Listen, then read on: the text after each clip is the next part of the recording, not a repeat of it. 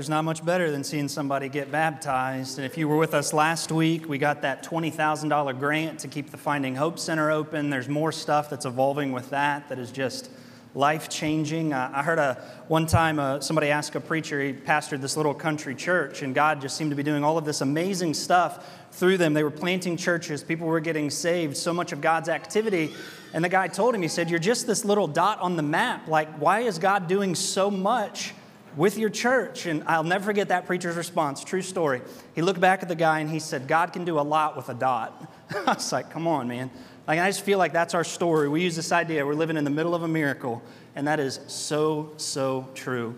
You have a copy of God's Word, uh, we are continuing our series, Summer in the Psalms. Psalm chapter 23 is where we're going to be today. So if you want to turn your Bible there, Psalm chapter 23. Uh, I want to catch you up on this too. So we did our bag hunger thing today after service, right outside, about five minutes after.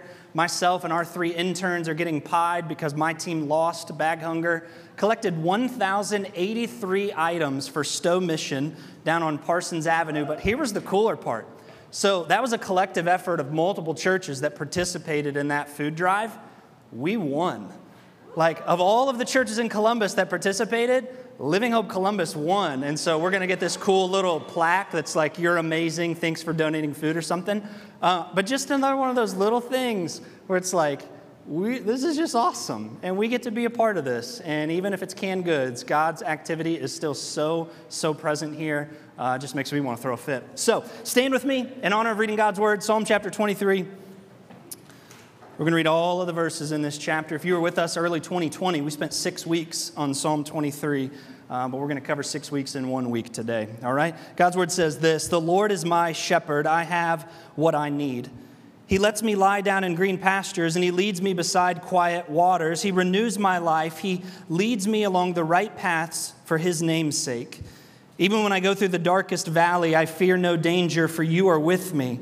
Your rod and your staff, they comfort me. You prepare a table before me.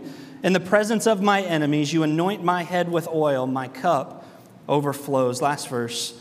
Only goodness and faithful love will pursue me all the days of my life and I will dwell in the house of the Lord as long as I live. Let's pray. God, thank you for your word. God, thank you for, uh, Lord, us being able to celebrate another friend coming to know Jesus and choosing to follow him. God, I pray now as we walk through these verses of Scripture together this morning that your Spirit would teach us and guide us, mold us, and shape us into the likeness of Jesus today. Would you give us ears that we need to hear from you through your word, hearts to receive your word, and, and hands and feet to live out the very truths that we encounter in your word today as we walk with Jesus the rest of our week? It's in your name we pray these things. Amen. You may be seated. We've looked at so many different types of psalms over these last few weeks, and today is going what's known as a psalm of confidence. And to really think through this, I want to ask us an important question that I think is um, really pivotal and applicable to our current situation as a church, as a nation, in so many different ways. But the question is this Where do you place your confidence? Where do you place your confidence? Or maybe we could shift that question a little bit and ask it a little bit differently. In who or in what do you place your confidence? As I've been thinking about that question this past seven days, I was reminded sometimes the way God works in my life is the things that we're going to be talking about in His Word. He reminds me through little simple scenarios in my own life personally. And to answer that question, in who or what do I place my confidence, God reminded me what my answer should be through a broken toilet. Now, this is a lighthearted story. If you know me, my life doesn't tend to go the way that it should.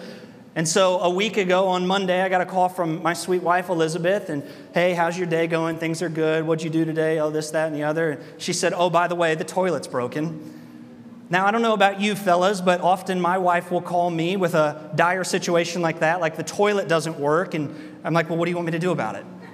She's like, well, I don't know. I just had to tell you. Well, there's nothing I can do about it right now. Like, I don't know. Why did you call and tell me that? I can't fix the broken toilet because I'm busy working right now. Well, I just need to tell you the toilet was broken. And so I got home that night and I had resolved in my mind that I was not going to call a plumber.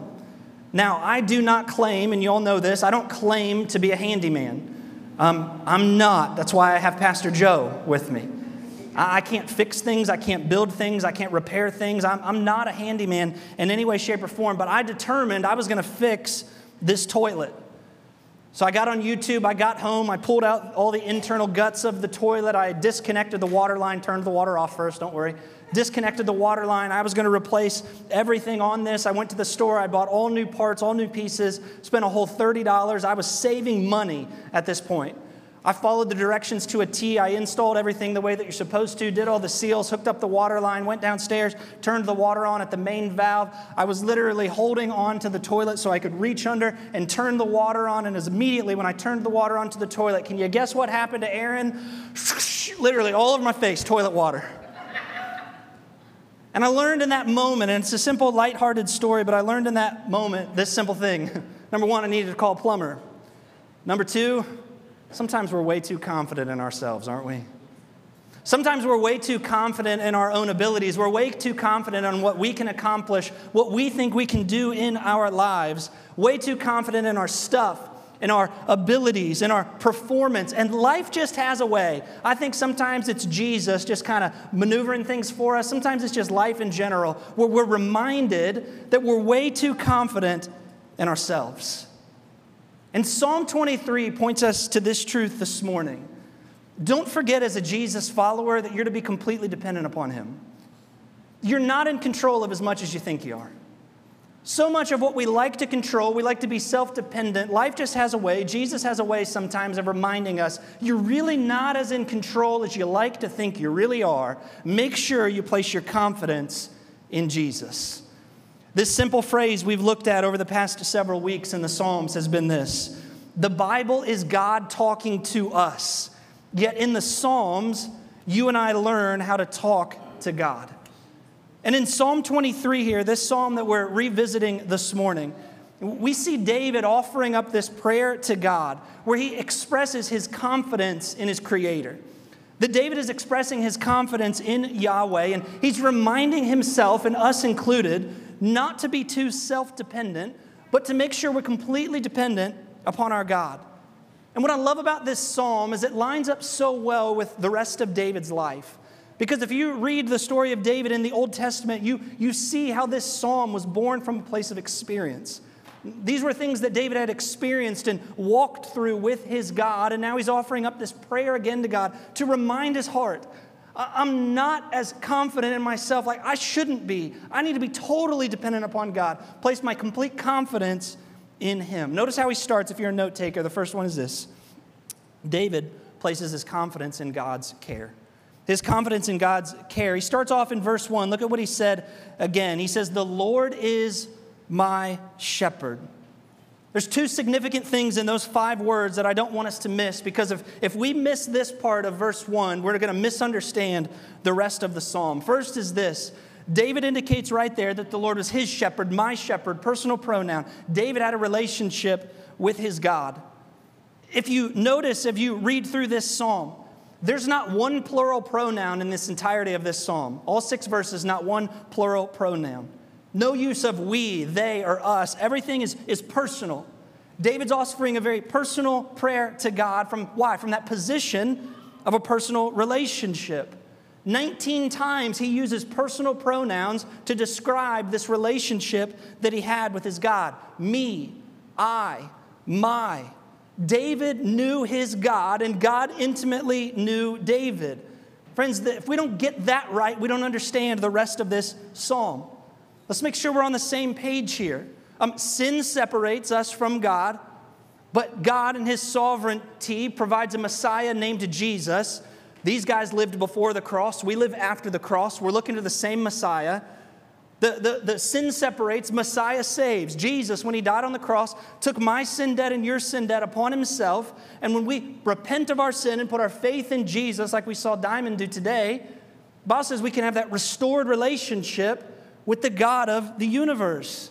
David had a relationship with his God. He was looking forward to a Messiah named Jesus. Notice the second thing in that phrase the Lord is my shepherd. David had a personal dependence upon God. What's he doing this whole psalm? He's pulling from this shepherd imagery. I love that. I told the story back in 2020 when I was interviewing for a, pastor position in Marysville years ago at the Living Hope that many of us came from. Um, I remember when I was doing that interview that this one guy raised his hand at the end of my interview. He said, Pastor, I got a question for you. So what's that? He said, Have you ever considered being a shepherd? What? He's like, I was like, you mean, I was like, I've, I've got like five, years, six years of experience in pastoring, like before I came here. He's like, no, no, no. Um, have you ever considered going and shepherding sheep in a field for a year before you actually come and be one of the pastors at this church? No. Haven't, won't, weird, not gonna happen. That's kind of thing. So when, when, what David's doing here, I don't, I don't have experience as a shepherd, but what's David doing here? Um, he's pulling from this shepherd imagery, something that he was very familiar with. And he calls God his shepherd. Why is that significant? Because the role of a shepherd was this comfort, protection, and provision for their sheep. David knew that because he had a relationship with his God, that he could be fully dependent upon him. And since those two things are true, look at the second half of verse uh, chapter 23, verse 1. What, what does he start with now? The Lord is my shepherd, I have what I need.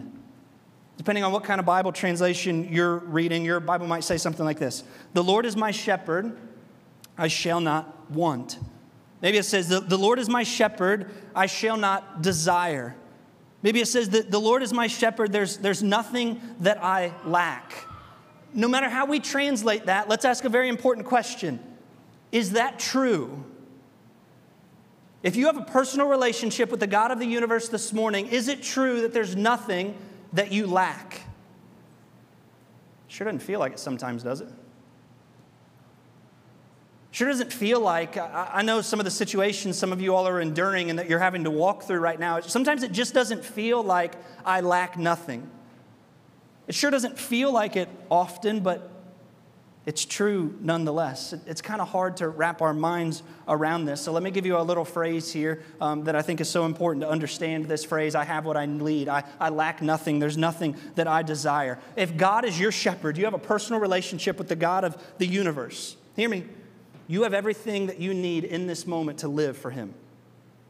That's what David's pointing us to. If God is your shepherd, you have everything you need in this moment to live for Him. And that's the goal of the Christian life to live for the, the glory of Jesus. If He's your shepherd, you, you have everything that you need. Even in the moments where maybe it feels like you're lacking. Maybe you're wondering, well, it sure seems like I have a lot of needs around me. Lean into the truth of God's word. God, in His sovereignty, declares over you no, no, no. You have everything you need in this moment to rightly and fully live for Him. And then David goes on in verse 2 to the specifics of how God met his needs. Like, watch this, verse 2. That, that his shepherd, in verse 1, lets me lie down in, in green pastures. He leads me beside still waters. Notice what's going on here in verse 2. Now we're introduced to a, a new element of God's care for his kids. Uh, right? It's, it's not just God is my shepherd, I, I lack nothing. Now there's a new element that's found in the shepherd's presence right? The, the care of the shepherd is also found in his presence. Where does the shepherd lead his sheep here in verse 2? What's David say? Green pastures, quiet waters. We, we talked about this a couple years ago. Sheep are naturally skittish creatures. I told you the story of a shepherd one time that said a chihuahua got loose in his, his sheep field, and all the sheep just, just stampeded like crazy. They were gone because the chihuahua came around. Another person said that if you take a, a sheep and you scare it, that they just fall over and play dead. Like they're just done. They're terrified. Sheep are naturally skittish creatures. So, what is it about the green pastures and quiet waters that allows them to be at peace? The presence of their shepherd. The Lord is their shepherd, and it's in his presence that they find peace. It's not the environment in which they find themselves that bring peace. Because listen to me, Friends, the environments that which we find ourselves, they will always bring temporary peace. Look at what's going on around us right now. No matter where you stand on which end of the political spectrum, it doesn't matter. Nobody's at peace unless you know that the Lord is your shepherd, unless you know that He cares for you and it's in His presence that you can find peace. Because the environments may be shifting and the winds may be swirling, but uh, listen to me, in the presence of the shepherd is where we find peace because it's in His presence that we know He cares for us. Point number two, if you write this stuff down, confidence in God's calling. Confidence in, in God's calling. When we talk about God's calling here that David is referring to, he's referring to the, the guidance that God gives his life. Look at verse 23, verse 3, the first part. It says that he renews my life. If you were to literally interpret that there, that would actually say he leads me to repentance. The picture that David's painting for us here in this prayer offered to God is a, a sheep that followed his shepherd to these green pastures in these quiet waters. But after he had been there in the presence of his shepherd, what does that sheep have a natural tendency to do? To wander away from the fold where the rest of the sheep are. He, he's in the green pastures in the quiet waters, but instead he begins to wander off and to do his own thing. But what does the shepherd do? What does the shepherd do? Look at the next part of that verse. What does the shepherd do? He leads me along right paths for his name's sake. The sheep wanders, but the, the shepherd brings him back to that right path again. The sheep goes away from the fold, but the shepherd brings him back to that right path. It's a picture of repentance.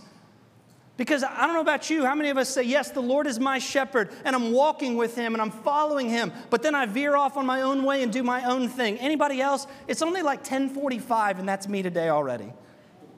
Right? And we, walk away from the shepherd, but the shepherd, in this loving care and grace through the word of God and the spirit of God, what does he do? He says, No, no, no, come back here. Come on. Nope, nope, you're not supposed to be over there. Let's, let's get back on the right path. The shepherd draws our hearts to repentance where we have to be dependent upon him and his care and his calling upon our lives again. Friends, don't be a stubborn follower of Jesus where we claim to know more than the shepherd does. We don't. Trust his care and provision over your life. But then look at the transition that happens here in, in verse 4. In verses 1 through 3 of Proverbs 23, David refers to God in the third person, he. He uses he over and over, third person. But in verse 4, when the valley of the shadow of death is introduced, this is significant. A crisis moment occurs. David goes from third person to second person. Instead of God being he, now he becomes you. David gets even more personal with God. Instead of talking about God, now in verse 4, he's talking to God. What's the lesson for us? You ready? Crisis often will form a deeper relationship with our Heavenly Father. So many of us, we, I, I want to go deeper with the Lord.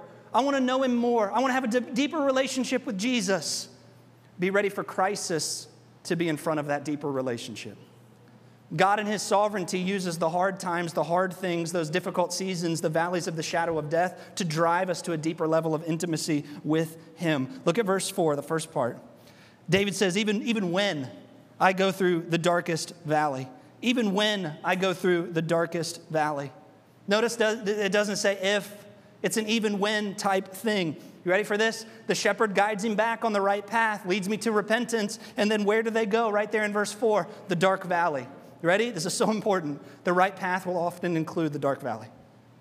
The right path in which God leads you on may and often will include the dark valley. Don't run from it, go through it with Him. That's so important, friends. We got to understand that as followers of Jesus. Jesus' call on your life is not a life of ease and comfort. If any preacher or Christian tries to sell you that, it's garbage, throw it away and run.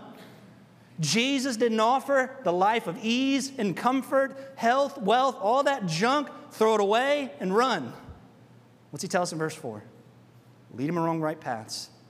And the right path is going to include sometimes the dark valley. The call to follow Jesus will often include the darkest valley. I'm reminded of what Peter said in 1 Peter 4, verse 12. He said, Don't be surprised when the fiery ordeal comes to test you, as if something unusual were happening. Sometimes life falls apart around us and we're like, why me? Why did this happen? What did I do wrong? And God's in heaven going, what are you talking about? What did you do? Trust me in the process. It, it, sometimes it's not anything that you did. Sometimes it's just the way things are, and you need to walk in the presence of your shepherd through the dark valley. Sometimes it's going to be part of your journey. And I know I say that from a position. I know some of you are in dark valleys, just got out of dark valleys, or you might be like getting ready to walk in one and you know that it's on your horizon. Uh, I'm sorry. And, and my heart has, has ached with so many of you because you're, you're in the midst of, or you've just exited, or you're going into these dark valleys. And I can't reconcile for you completely why God had that happen or why He allowed that to happen to you. But here's what I, I do know from the authority of God's word you can trust Him, He's your shepherd. And the shepherd, we know, provides comfort, provision, and care for his sheep, even in the dark valley. How do I know this? Look at the second part of verse 4. David says, Lord, I'm in this dark valley. Lord, we're in that valley of shadow of death. And he says, I don't fear danger. Now, it's not because David's some macho man. He was a macho man. Imagine me, a little bit bigger, a little bit stronger, but pretty close to what you see today. All right? That was free. I didn't even write that down. Somebody needs to tweet that later. All right? David was a macho man. He, he was. He was a tough guy. But when he's in the valley of the shadow of death, he doesn't say, I don't fear danger because, man, look at me. You can't, can't touch this, right? I should dance. I'm not going to do that. Why didn't he fear danger? This is, oh my gosh, five words. For you are with me. He's in the valley of the shadow of death, but who's with him? The shepherd. Goodness. Friends, God's not absent in your valley. He didn't place you there and step back and go figure it out on your own. No, when you go into it, He's there with you. The presence of the shepherd is found in the dark valley with you. That's why David doesn't fear. Because it's the same shepherd in verse 1 and the same shepherd in verse 2 that took him to the green pastures and the quiet waters that's also with him in the dark valley. Uh, when I, I, think of that and I try to wrap my finite brain around that, I, I think of my nine year old daughter, Sophia. And last year, we got to go to the Magic Kingdom down in Florida. It was awesome. One of my favorite rides there, don't judge me, is the Haunted Mansion.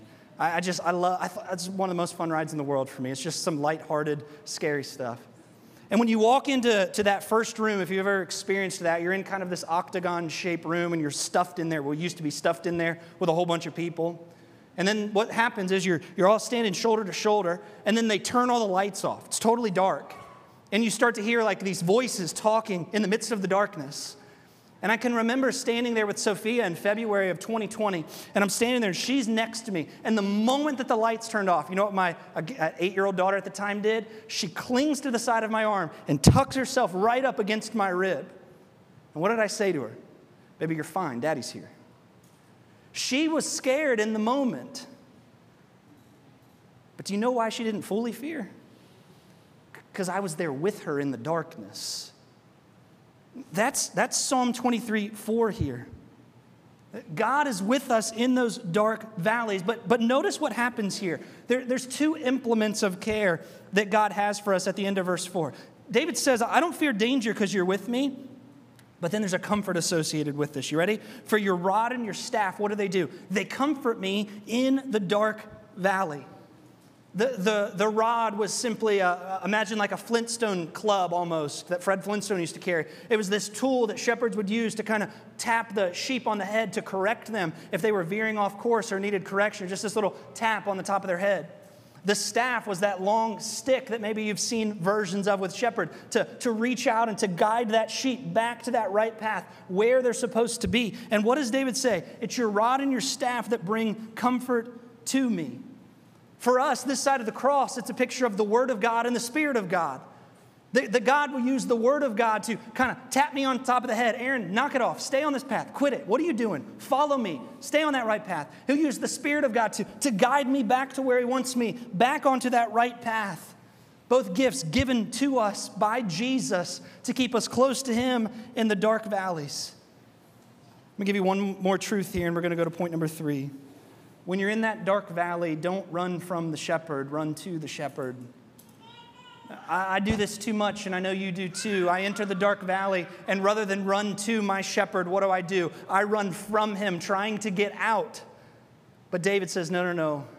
If we're confident in our God, we run to him, and we tuck ourselves up under his side, and we trust him because it's with him that we find peace and that we find comfort. Don't run from him in the dark valley. Point number three, and we're almost done confidence in God's commitment confidence in God's commitment. There's some confusion here in these last couple of verses, exactly what David meant by verses 5 and 6 in this psalm. A lot of imagery used here, but just imagine with me for a second David in the dark valley. Uh, he seems to indicate here in verse 5 that enemies had surrounded him, but even though they're surrounded, he's before the king's table.